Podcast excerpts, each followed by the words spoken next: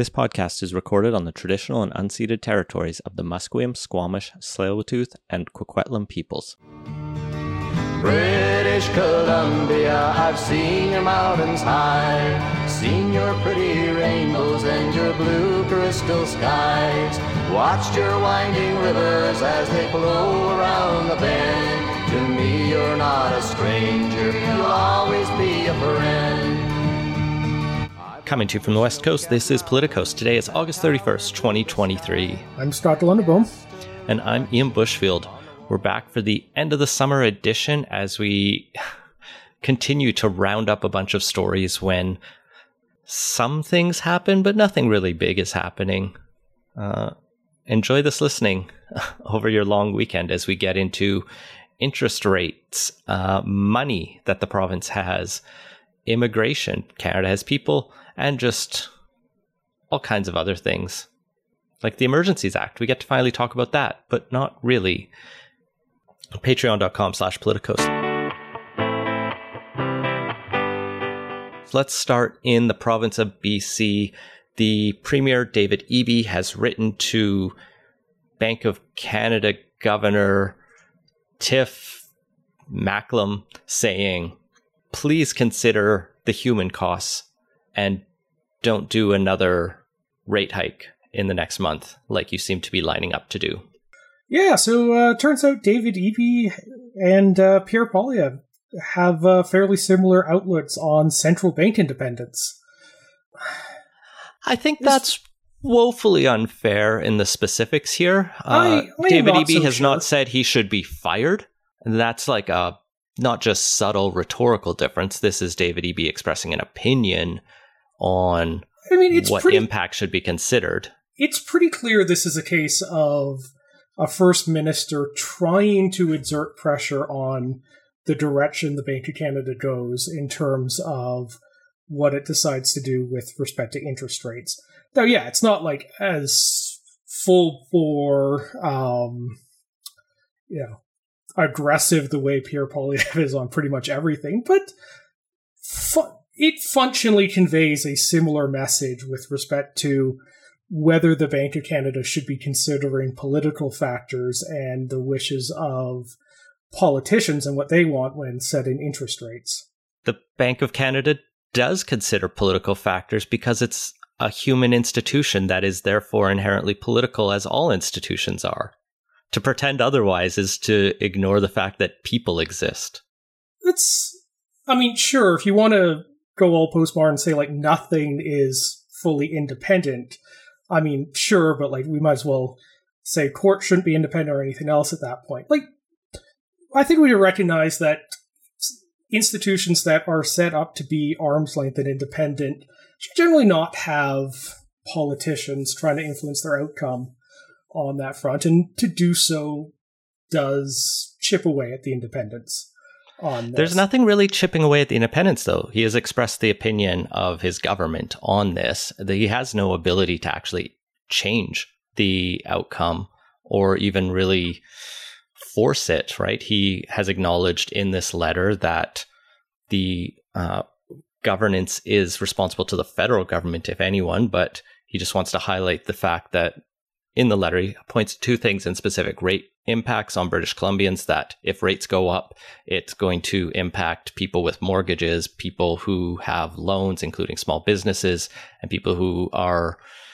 uh, unable to weather another increase in interest rate hikes. And he also ties it to the cost of building new homes because whether those houses are built by the private sector or the public sector, they need to take out loans generally to get them built. No one's just sitting on millions of dollars to build a house.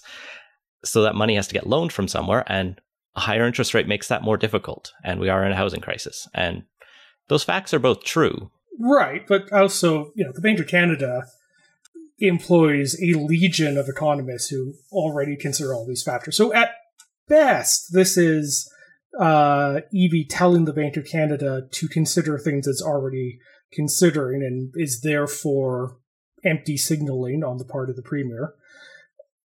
And at worst, it's not that much signaling, to be fair, because it was just a letter. I did scan the government's uh, press page today, and they didn't actually even put out a press release by this. So Richard Zussman got it and put it on Twitter, and that's where we're reporting it from. Well, Burnaby now and other publications stories, yeah. did pick it up. Well. Yeah, so it wasn't like a full press push, but they did like obviously want it to get out. Yeah, but like so that I mean the best case scenario is this is empty signaling and telling the Bank of Canada to do something to consider stuff it already does consider. But more generally, like the reason we have central bank independence is because interest rates affect the entire economy. Literally billions of transactions are influenced by how they are structured. And it goes to very fundamental things like the rate of inflation in the economy. All of that is driven in part by interest rates. And and you don't want to be setting those just to help one particular industry that happens to be politically uh, important at the time, like in this case, home building is uh, on that, which is why we put a wall between the Bank of Canada and uh, the p- politicians so they aren't tempted to tinker with economy wide interest rates to help narrow subsets of the economy. So, like, in this case, yeah, it isn't him saying, oh, you must do this because I have the power to compel you to do that, which would be the strong version of uh, undermining the independence here. But it's still a case of, you know, using his bully pulpit and p- putting pressure as like a first minister to try and get a specific outcome. And you know, it's the softer, more informal version of it, but it's still at the end of the day a case of applying pressure, just in a an informal way rather than a formal way. It's not going to make a difference, though. I mean, we would hope right? not. It's dumb. He put out a letter. I don't really care about it. I think, you know, it's fine. It doesn't offend me.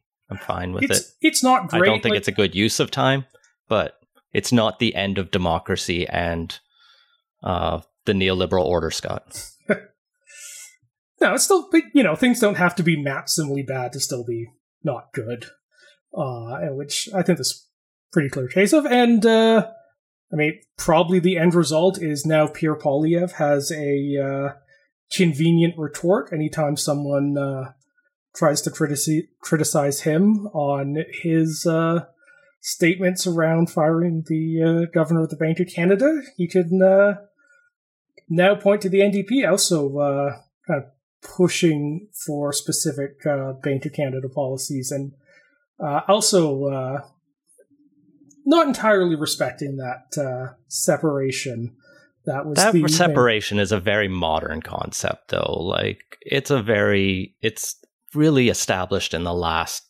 30 40 years of neoliberalism. it's more like, than 30 years old. Like, it goes back the like deep obsession with it though is pretty modern. But let's like this isn't the first time it's been argued about. Uh, the federal NDP Jagmeet Singh has questioned whether these rate hikes should continue, and like it's something that should be open to debate. And to shut off debate is to limit the ability of politicians to actually do their job. And Eby's job here is to advocate for British Columbians. Uh, I think he's fine doing it. It's not, and even if no, his his job is to govern British Columbia, not to uh, set monetary policy for the country. Those are different things. One thing he can do, though, is spend the money that we have in the bank. Uh, the public accounts have come in looking at how the last fiscal year went for us, and as is every politician's favorite uh, pastime, we got a much bigger surplus than the deficit we were expecting. So, budget 2022 last year estimated that we would have an annual deficit of 5.46 billion. We actually came out with a surplus of 700 million dollars. Wouldn't it be budget 2023? I copied what these are the public accounts for 2022. Ah, okay. So for the last fiscal year the overall budget, I looked this up uh, earlier. I think it was about $70 billion for the province. So, you know. They were off by 10% a, roughly? Almost. I think it was closer to 7% in the end when I did the actual math. But yeah, it's not like a, they didn't, it's not a rounding error. No, it's a pretty big swing. Uh, it gets even, Yeah, and it's even more than that as the budget was off on both the expense and revenue side. The revenues were $13 billion higher than budgeted. Basically, everything they under budgeted. We had uh, 7 point, uh, sorry, we had $8.9 billion additional corporate and personal tax income. We had $2.8 billion additional natural gas, uh, natural resource revenue, most of that from natural gas, additional 1.2 billion from federal transfers, and just like $700 million extra came in. Uh, expenses, by contrast, were 7.8 billion higher than budgeted, and that included uh, a whole bunch of different things going over including a billion dollars to cities that the government passed out, $500 million to try to fix BC ferries. That apparently hasn't been enough. Uh, there was the $1.5 billion in affordability benefits, the top ups to the climate action tax credit and BC affordability credits. There was $1.2 billion to help nonprofits buy shelters. Uh, there was $1.5 billion in payouts for the additional collective agreements that have been signed recently, $500 million for wildfires and 375 million in refundable tax credits, and lots of other things went over. Um, you know, I love the, go- uh, the spin they put on this, where it's not they went over budget, they've increased investments in there. Yeah. Which is a uh, very fancy way of saying we spent more than we planned to. I mean, some of them were like specific investments made out of budget, like the city's investment fund was something that Eby came in and just announced, hey, I'm going to cut a check to cities. Right. Do still, whatever you want. The, the net result is they still went over budget. Yeah. And earlier they did talk about expenses being so high. So uh, the other good news for the province in there is the operating debt that had been established during COVID and the pandemic has been eliminated. Um, but yeah, there's an extra five and a half billion dollars or sorry, there's a surplus now of 700 where million where there otherwise would have been a five and a half billion dollar deficit. So really good news for Eby going into his fall session and yeah, and if he's his budget next year. Yeah, and if he's say concerned about uh, the feasibility of construction in this province, uh, turns out there's some money available to uh, put a little subsidy on that rather than uh, freaking interest rates for everywhere from uh, Victoria to St. John. Well, as highlighted in there, there was at least $1.2 billion in direct funding to housing, prob- uh, social housing issues. So they are willing to spend, but yeah, they definitely need to spend more because turns out housing is not affordable yet. Not by a long uh, shot. Um, one of the other things that was over budget was uh, staff. government staffing, it turned out. Rob Shaw dug into the numbers and found this elsewhere through his the work he does. And he points out that over the past five months, the chiefs of staff to the various ministers, the political staffers, there's about 20 of them, uh, have received two pay hikes that amount to roughly 17% over the last year. That makes these chief of staffs, uh, in many cases, being paid higher than the average backbench MLA. They now get 122,000. You only get 115,000 if you're an MLA with no special perks. So on one hand, like I'm entirely fine with paying people more uh, in politics.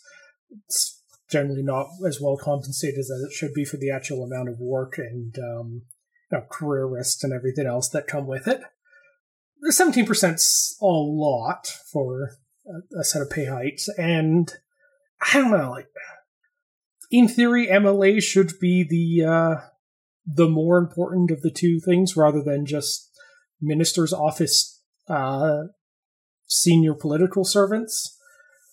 Like, this just seems to be yet another step on the slow march of the irrelevancy of legislatures compared to the executive in Canada broadly.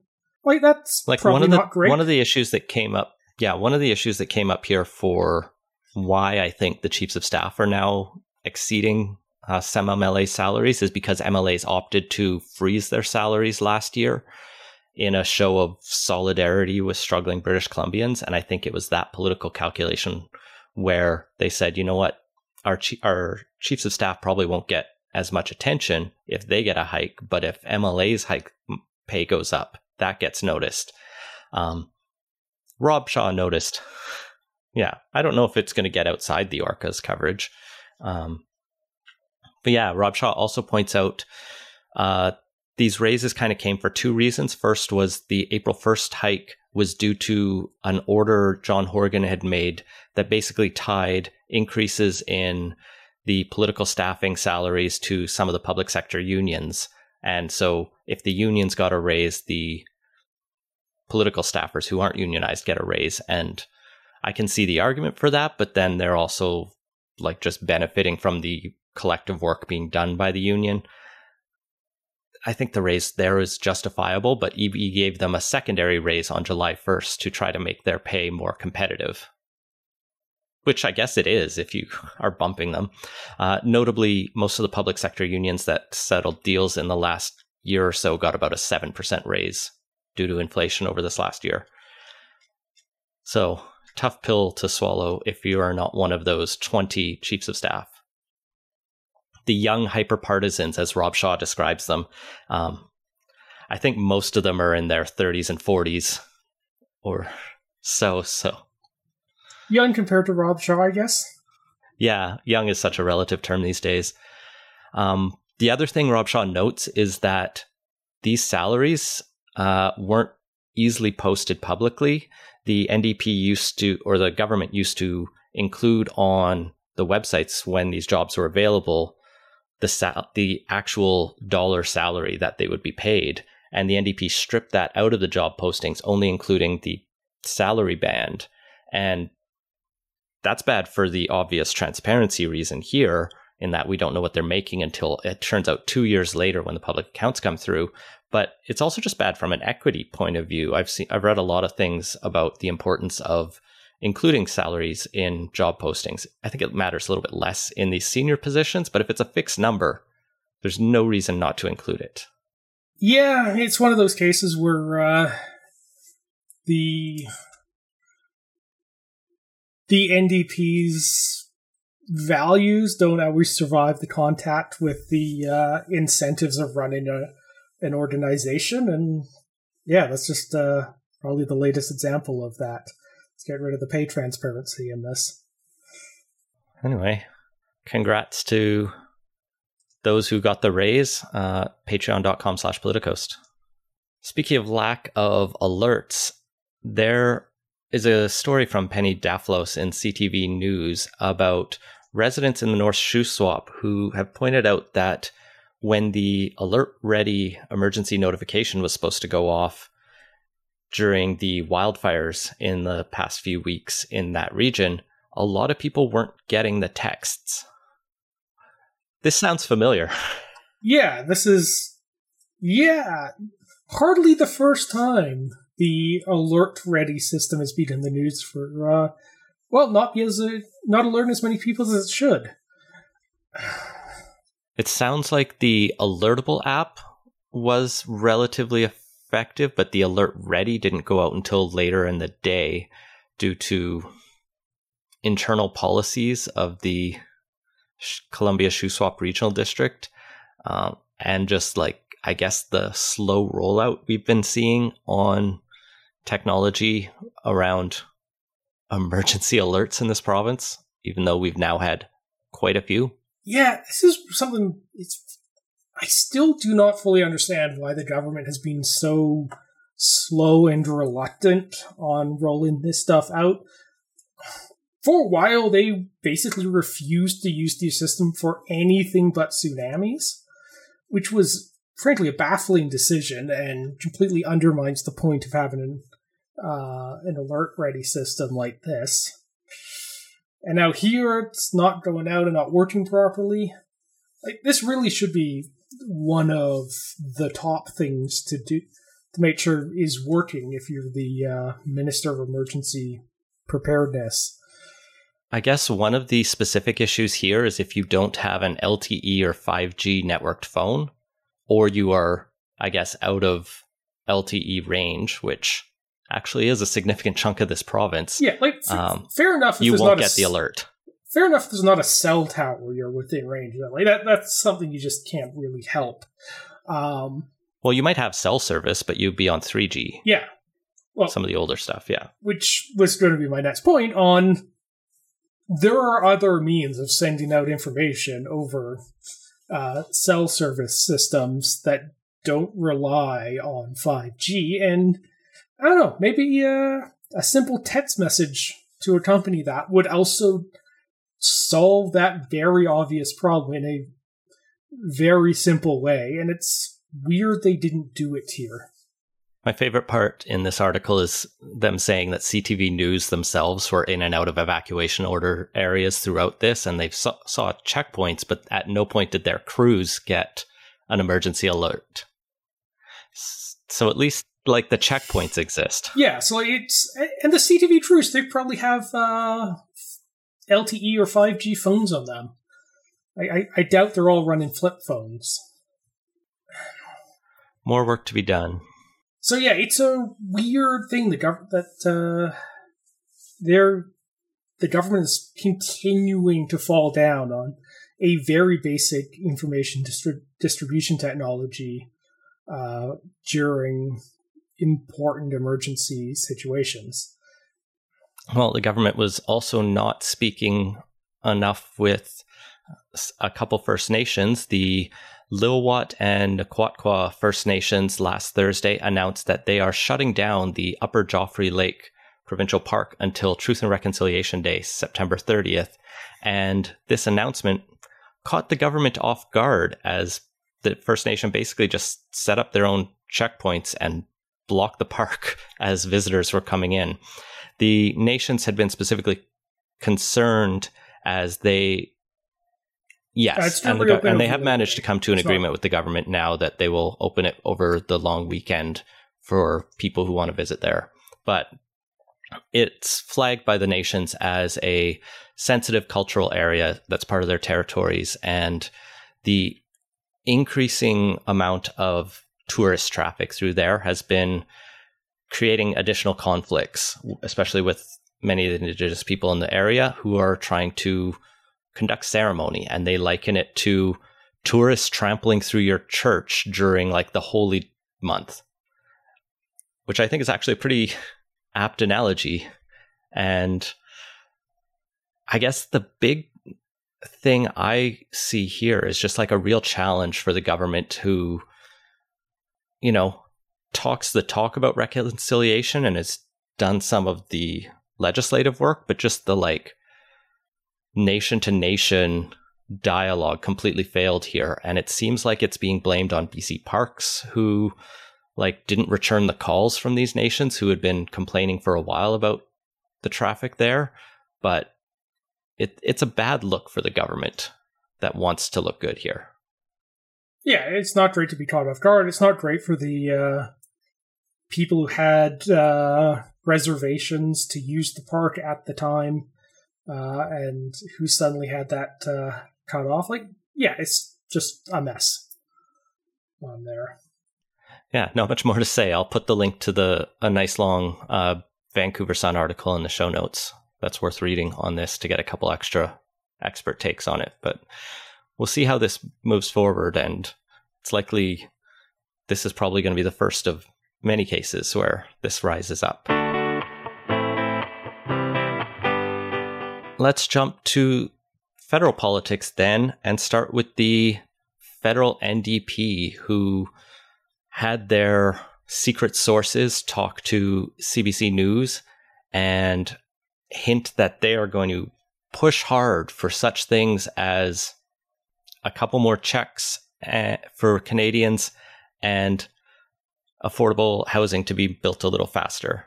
Well, I guess that they've uh, finally started uh, tempering their expectations to what they are realistically going to be able to pressure. God, that was their entire do. supply and confidence agreement. Was basically just like, here is the liberals' platform. We are going to make them do some of that. I mean, even that it was uh, significantly more ambitious than they actually managed to pull out of it. Uh, like the, the NDP tried to talk a good game about uh, pressuring the Liberals to do stuff, hold them to account. Well, they've, I mean, they've done a few things, but they have not been particularly effective at steering the general direction of the government. So, yeah, maybe an extra GST credit check eh, is something they can actually get out of this.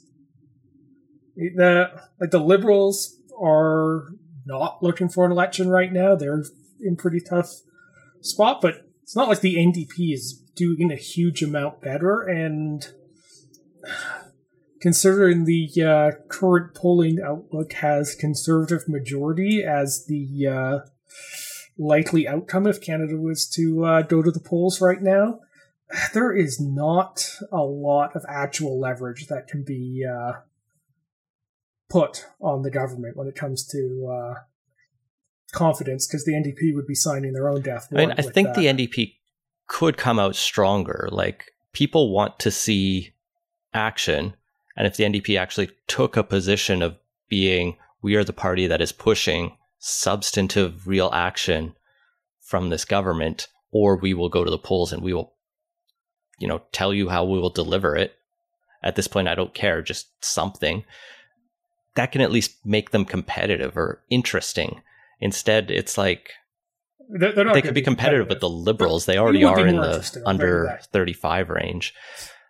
But on yeah, like right, yeah. If it, uh, there's actually a poll that just dropped today, if millennials were the only ones voting, you would have a conservative majority with a uh, NDP official opposition. If, if, the popular vote so was how our seats were delivered, we don't know how they would vote in each individual riding. Obviously, yeah. I, am basically taking the this is what yeah. the breakdown would get if you just applied it uh, currently. In the, yeah. yeah, the the sources in the CBC article aren't surprisingly saying, you know, like you said, no one's got an appetite for an election. I think the funniest, most terrifying thing in here is quote, some sources also suggest the US election next fall could affect the political dynamic on this side of the border, especially if former Donald Trump, former President Donald Trump returns to power. In other words, the liberals are hoping Donald Trump wins to like give them a polling boost. I mean, that absolutely tracks. I'm not surprised. Ba- banking your political fortunes uh, on that menace getting back in is desperate and sad and which kind of describes where the Liberal Party is yeah. right now. Yeah, sunny ways have uh, long clouded over. But thankfully, everyone can still go on on Facebook and share cat pictures, but not the news. Yeah, uh, so we now actually have a sense of what Facebook's news ban is doing to their traffic. Uh, turns out the answer is not much. Uh, so a uh, third-party monitoring uh, firm, uh, SimilarWeb, as well as uh, Data.ai, looked at uh, what was happening with Meta's web traffic after they implemented the ban, and turns out it's pretty much holding steady. So it doesn't look like they're suffering particularly strongly on the business side from their decision to limit uh, what was getting posted on their platform with respect to uh, news links.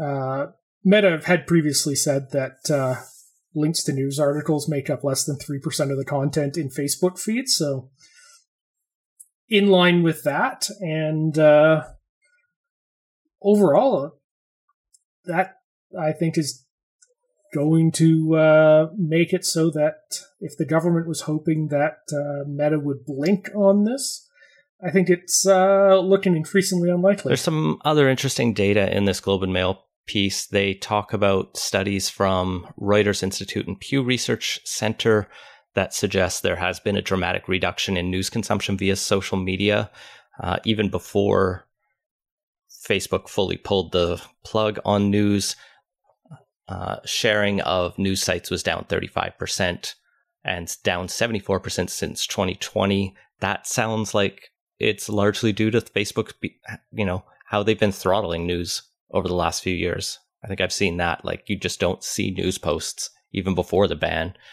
Um, interestingly, apparently, Facebook does disclose in the US who the most popular domains are, and 13 of the 20 most viewed domains in the US are news articles and 18 of the 20 top individual links were to news articles. So news does do well in the States despite Meta's claims. But I also do get why they've done what they've The, the web is a Done. very the web is a very big place. Like top, do, you know, you can be a top domain and still have a small share of the overall traffic. if Facebook were much more transparent, we could have a much better sense of this. But, you know, they've made their business decisions, the government's made their legislative decisions, and the media companies who lobbied for this bed are getting to lay in it. And we're all the worse for it.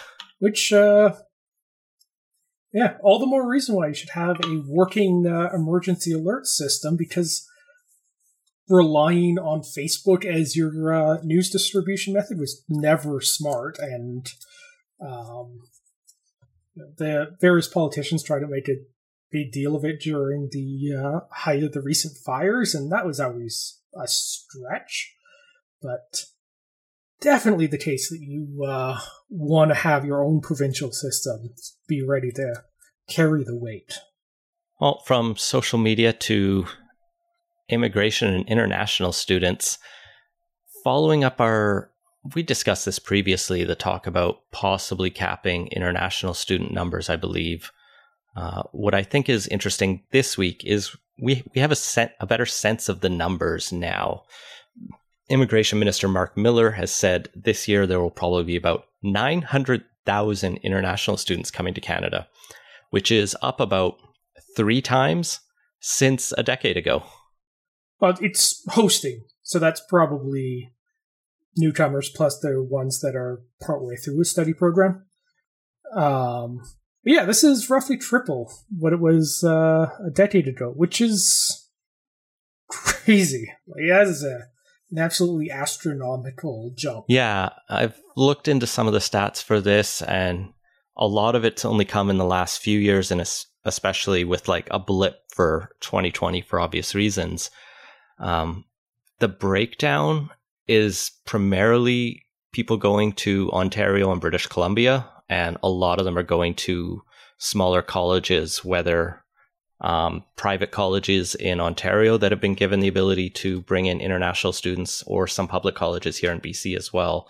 And a lot of them are relying it, as well as publicly funded universities, because international students you can charge much higher tuition to. And there, in most provinces, are pretty hard caps on how much you can raise tuition on domestic students each year, as well as just like there hasn't been as much investment in post secondary education in the last few decades. And so they are cash strapped and looking for revenue streams. And that's what this has become. Yeah, if you uh, by policy cap how much you can adjust uh, your your fees for one uh, set of users, the natural incentive is to uh, look for to increase the pool of uh, uncapped ones. So it is absolutely not a surprise, but uh, definitely a uh, predictable downstream result of uh, those various policies. Um, there definitely are some fraudulent cases happening. There's been a few stories in the last month of like diploma mills, frankly, just exploiting this entirely and leaving people out to dry. There was a high profile story of uh, international students forced to sleep under a bridge because they got here, but then the school kind of just like abandoned them. And so that definitely needs to be dealt with. That's not a federal issue, though. We should note, like the the immigration cap, yeah, and, or the visas uh, are. Well, I mean, if it's Yeah. fraudulent, it probably impact. There's probably a criminal code uh, thing that is federal on that, but um, yeah, like that should be tackled because fraud is bad and should be uh, prosecuted. Yeah, mo- more generally, it's fine. It's just there's a lot of this stuff that has uh, grown pretty precipitously without governments actually doing much to uh, deal with the very obvious consequences of that. And now the federal government's making noises about uh, possibly capping it, possibly looking at other options, a bit of a trying to close the uh, barn door after the horses have bolted. But uh, now it's a sign that government's at least maybe partially discovered uh, their political Like- antenna again. It's weird though because like this, the whole framing around this thing from the government feels very off-brand for the liberals. They're not way, like, pitching the cap though. They've kind of said it's not 100% off the floor, but It, well, it's being like part of the discussion, but they're not like this is what we'll we're for Yeah. sure looking to do. The whole thing's I think like the biggest challenge here is so much blame is not being put where it belongs, which is on the provinces. Like the federal government does have control over visas and could do some things here short of a cap that, you know, discourage this from being exploited so much. But like it's the provinces who run and oversee the colleges and universities and I should say some of these international students do go into the public school system through uh, exchange programs. And here in Metrovan's, some school districts rely quite heavily on this. I think Burnaby actually had a significant uh, deficit on its budget in 2020 because all their international students couldn't come. And, you know, that's a provincial failing that public school districts and universities are becoming so reliant and taking this um, pathway to fund their programs. So BC needs to step up. Ontario really needs to step up. I know they've really uh, loosened a lot of things there. Uh, and yeah, in terms of the federal side, oh, I don't know, just ban them from going to private schools. I don't know. Do that's just my own bias. I mean, like we talked about a couple weeks ago, I, I don't think there's anything wrong with uh, using the using foreign students to help uh, offset some of the costs. There's a logical economic case to uh, basically be part of your exports to the world being uh, the human capital from training people at your universities. And if that gets capitalized into the economy via um, lower um, fees charged on students uh, from within Canada or uh, letting the tax dollars that uh, governments raise get allocated to other uses, that's not the worst thing. You let it go too far overboard, can become problems, but like in and of itself, I don't necessarily think it's r- terrible that uh, universities are generating a decent chunk of revenue this way. It's all of the downstream effects on like the housing market and everything else that uh, is just the result of a whole bunch of things gumming up the works throughout the system and nobody actually making sure things work properly holistically on it. So yeah, we'll see what the government does, if anything, on this question. But just the, uh, but just the change in numbers is is not nothing. It is it is a thing. So there's Yeah, and there's externalities to Like be said, addressed. this is, isn't I think driven the pr- issue. Yeah, externalities to be addressed. And like you said, this isn't primarily driven by federal policy, but at the same time, the, there is a federal ministry that is responsible for actually handling all of the processing of all of these visas and everything.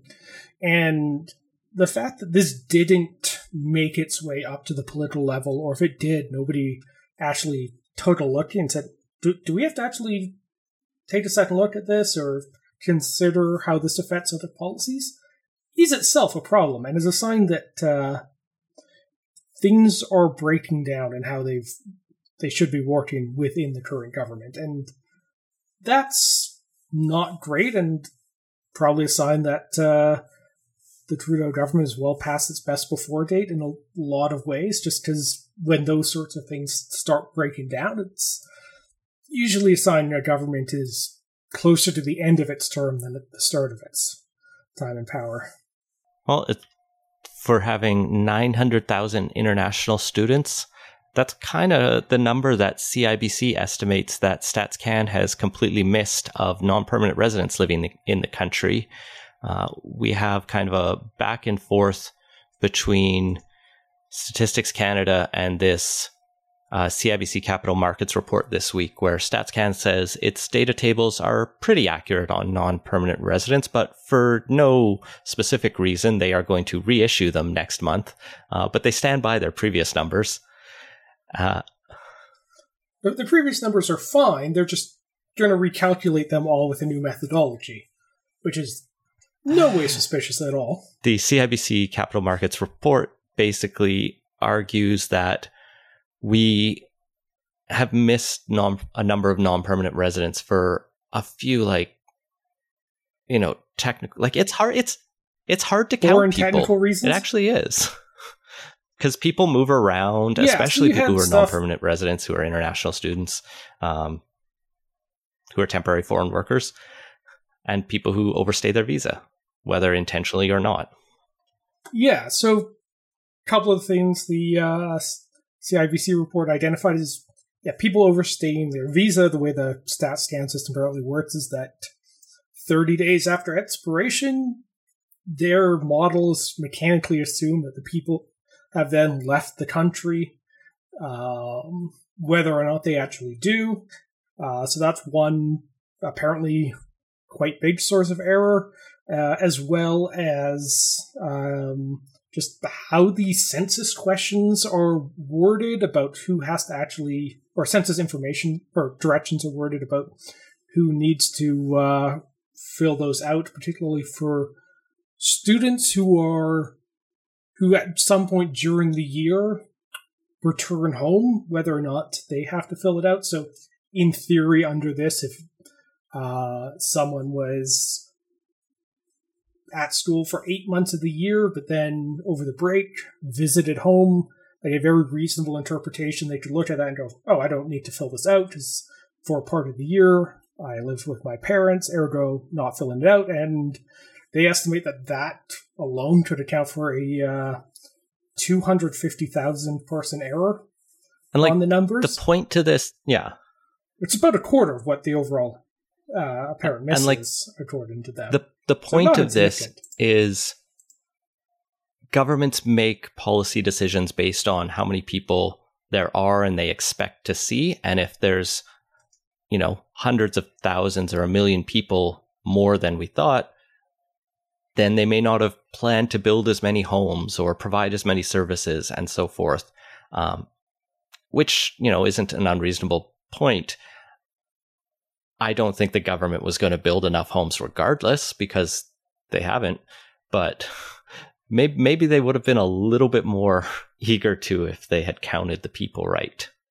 Yeah, it's two and a half percent, which is not nothing. That's like a yeah, estimates are hard, but well, like, and it's undoubtedly not even, right? It's probably undercounting people in major cities. Like, I doubt they got the population of Tumbler Ridge that wrong Uh, unless there's a high temporary foreign worker population there. But like the non permanent residents are not evenly distributed through Canada, I wouldn't imagine.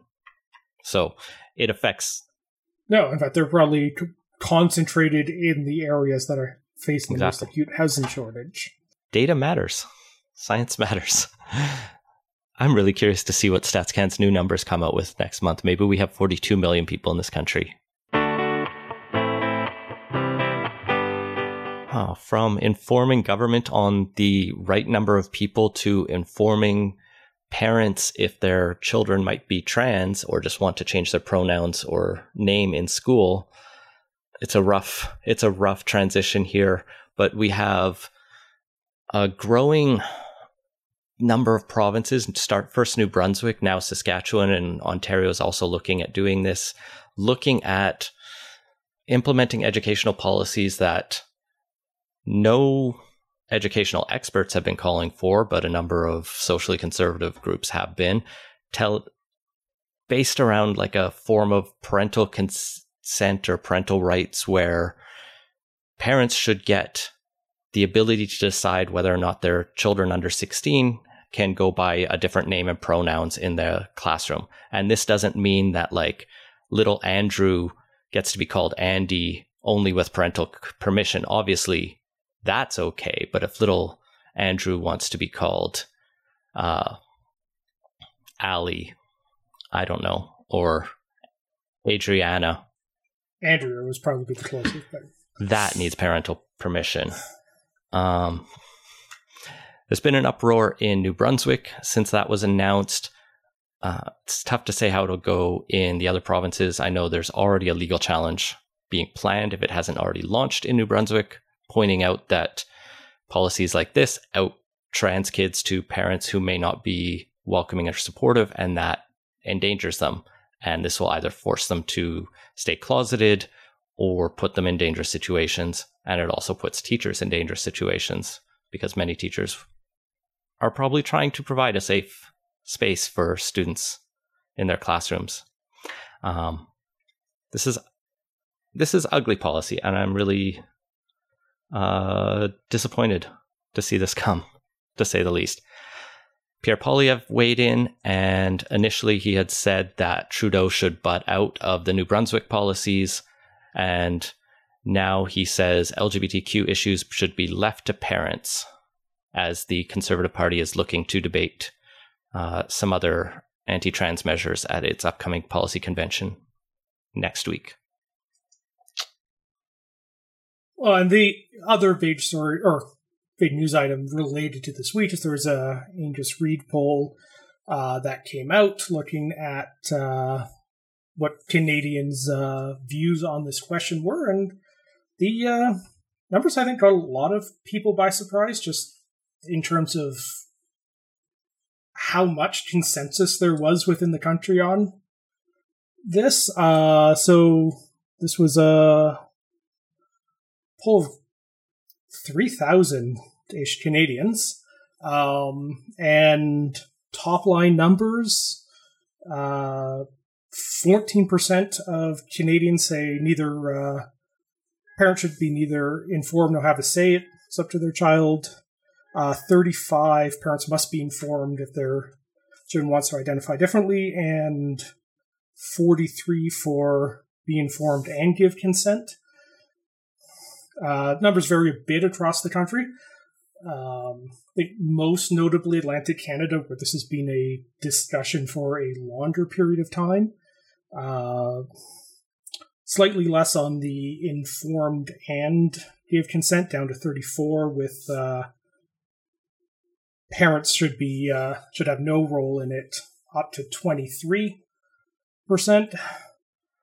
The the partisan breakdown is and, probably uh, the least surprising. Conservatives uh, are the most supportive of requiring parents be informed and give consent, and New Democrats the least. Although, even there, even that is uh, fifty-five percent for the uh, some version of parental involvement in there among NDP. So you have plurality or majorities uh, in all parties uh,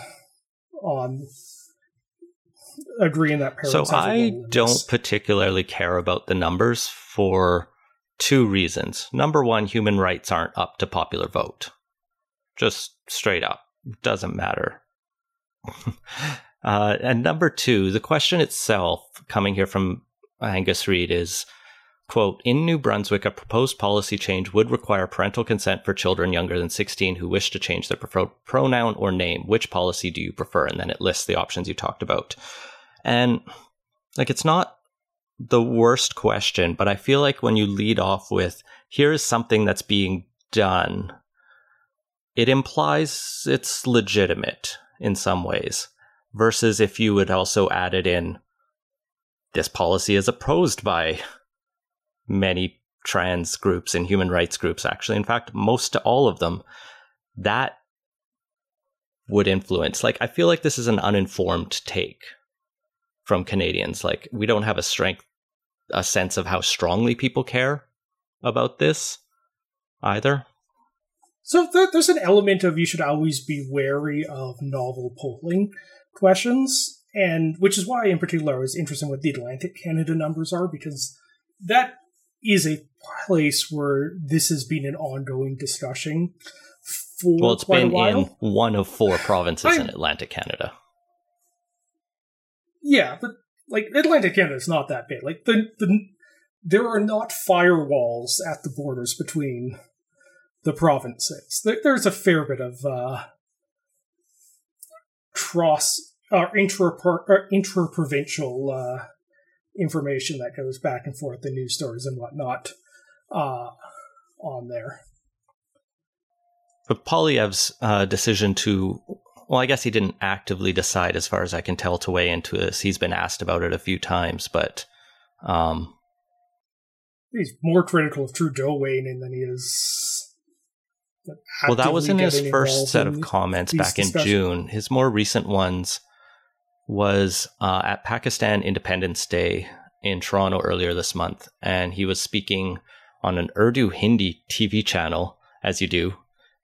Outreach is important. I'm not slamming that, but he talked about it's not the Canadian way for the prime minister to tell a Muslim man that his values are American because he wants to pass on traditional teachings to his children. Uh, and then. I mean, that's what.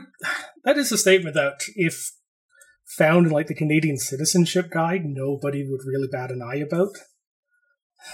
Yeah, like it. he's choosing his words cleverly. He says, you know, every parent should have the freedom to raise their kids with their own values, which is like fine, but the little bit schools should stick to teaching math, reading, and writing, the basics. Isn't that what schools are supposed to be teaching anyway? That bit's getting a bit like schools obviously do a lot more than that. They should teach you how to think. and that requires a little bit more than just knowing how to read and write. Uh, science is a class as well. Um, anyway, conservatives can't avoid a good cultural culture war issue. It seems like. Well, I mean, they, it's not like the liberals haven't uh, jumped this, on this. Conservatives started this one. Every province was doing fine. Every province has gender identity and expression in its human rights codes. The conservative government of New Brunswick opted to make a political hay out of trans kids' lives. And it's disgusting, Scott. I don't care that Justin Trudeau is critical of it. That's probably a good thing, given policies like this will kill trans kids. I am not sure it is quite that black and white. It 100% is. Like, there is strong data showing that if trans kids don't have space, okay, safe places to go, they end up homeless. If you're. Uh, um, okay, if the, the outcome of your analysis is that 80% of Canadians are cool with killing trans kids, that probably means there's something there's a breakdown somewhere. It means people don't understand the issue, everything. and politicians are willing to exploit that to appeal to reactionary bases. I'm not saying Canadians. So 80% of Canadians are reactionary? No, they're ignorant of the issue.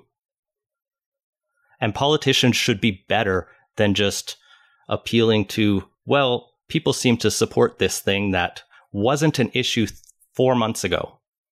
Like there's no there's no good defense for bringing this in. So there is so there is uh, two principles at play here. There's the ones that you well articulated and outlined, um, and yeah, that the safety of children should absolutely be a factor. But there is also a general principle that parents should be involved in their children's lives and know what's going on there, including what's happening at school. And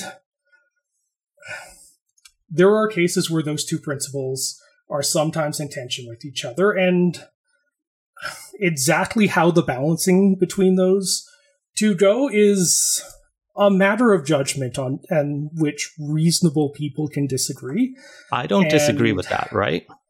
Like I'm the, not sure that the clear thing here though is uh, say yeah, I'm not sure that saying just because someone hasn't come to the same spot on where the balancing line should be as you, that they are reactionary or ignorant or um, hate trans kids or want to see trans kids dead, is a fair or charitable read on any of that, or kind of reflects the actual complexities of having to balance two considerations here. And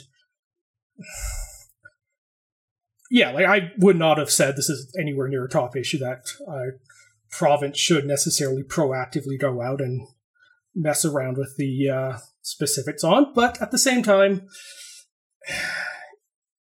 there very much is a balancing act here.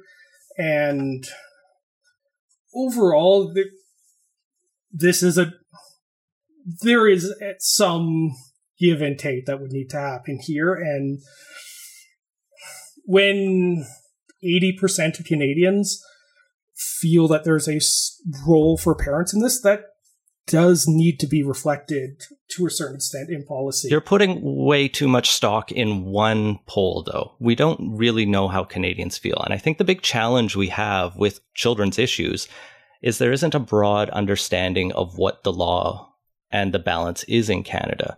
And yes, parent, parents obviously have a role in their kids' lives, but they don't have rights over their children. Kids have their own set of rights. Canada is a signatory of the UN Convention on the Rights of the Child. That means that the best interests of the child take precedent in disputes. This is why sometimes parents get their kids taken away because sometimes parents aren't acting with those best interests.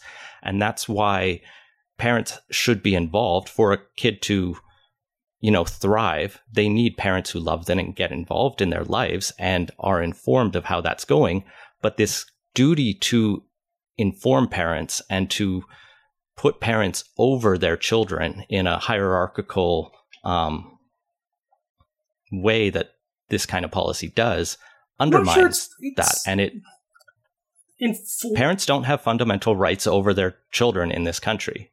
You have a duty to your child and responsibility, but you don't get to being. I and you're generally given being kept informed of what is happening with your. This isn't children. about inform though. This is a consent. This is about consent for your child to live their own way. The specific laws, the specific language in that poll is about consent. Well, there's two. It, it asks two different questions. There's one about. Oh, there's two uh, different policies. Fine. Informed, and there's one about informed and consent. And I mean, more generally, parents do have a role with respect to providing consent for their children, a whole bunch of areas.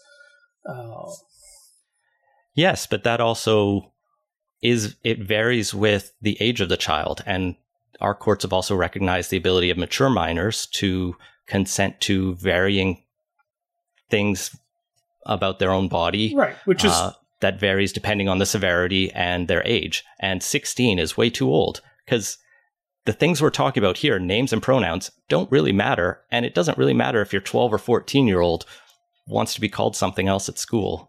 They should be able to consent to that. And a court would easily find that, I would bet.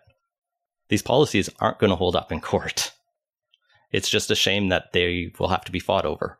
Uh, well, we'll have to see. So, like the um, Saskatchewan policy does have a specific um, carve out in it for when uh, there is a the safety of the child is affected by it, and there are reasons not to disclose.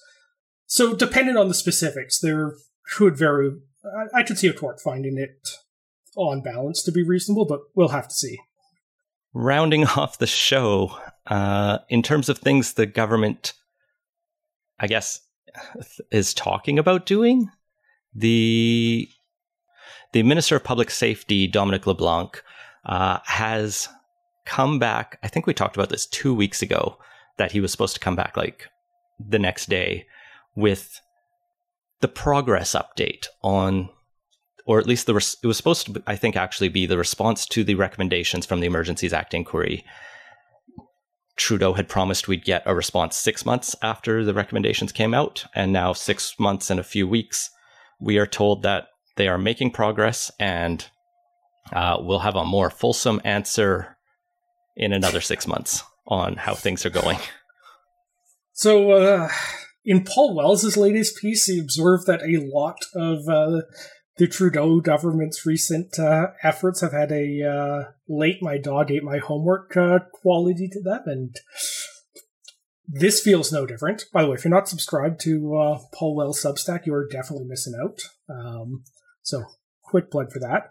Um, yeah, if you're a fan of government communication saying that stuff is going on, but we haven't actually done anything conclusive on it, this is an announcement that is right up your alley. If you were actually wanting a government that does stuff, you will be disappointed on this.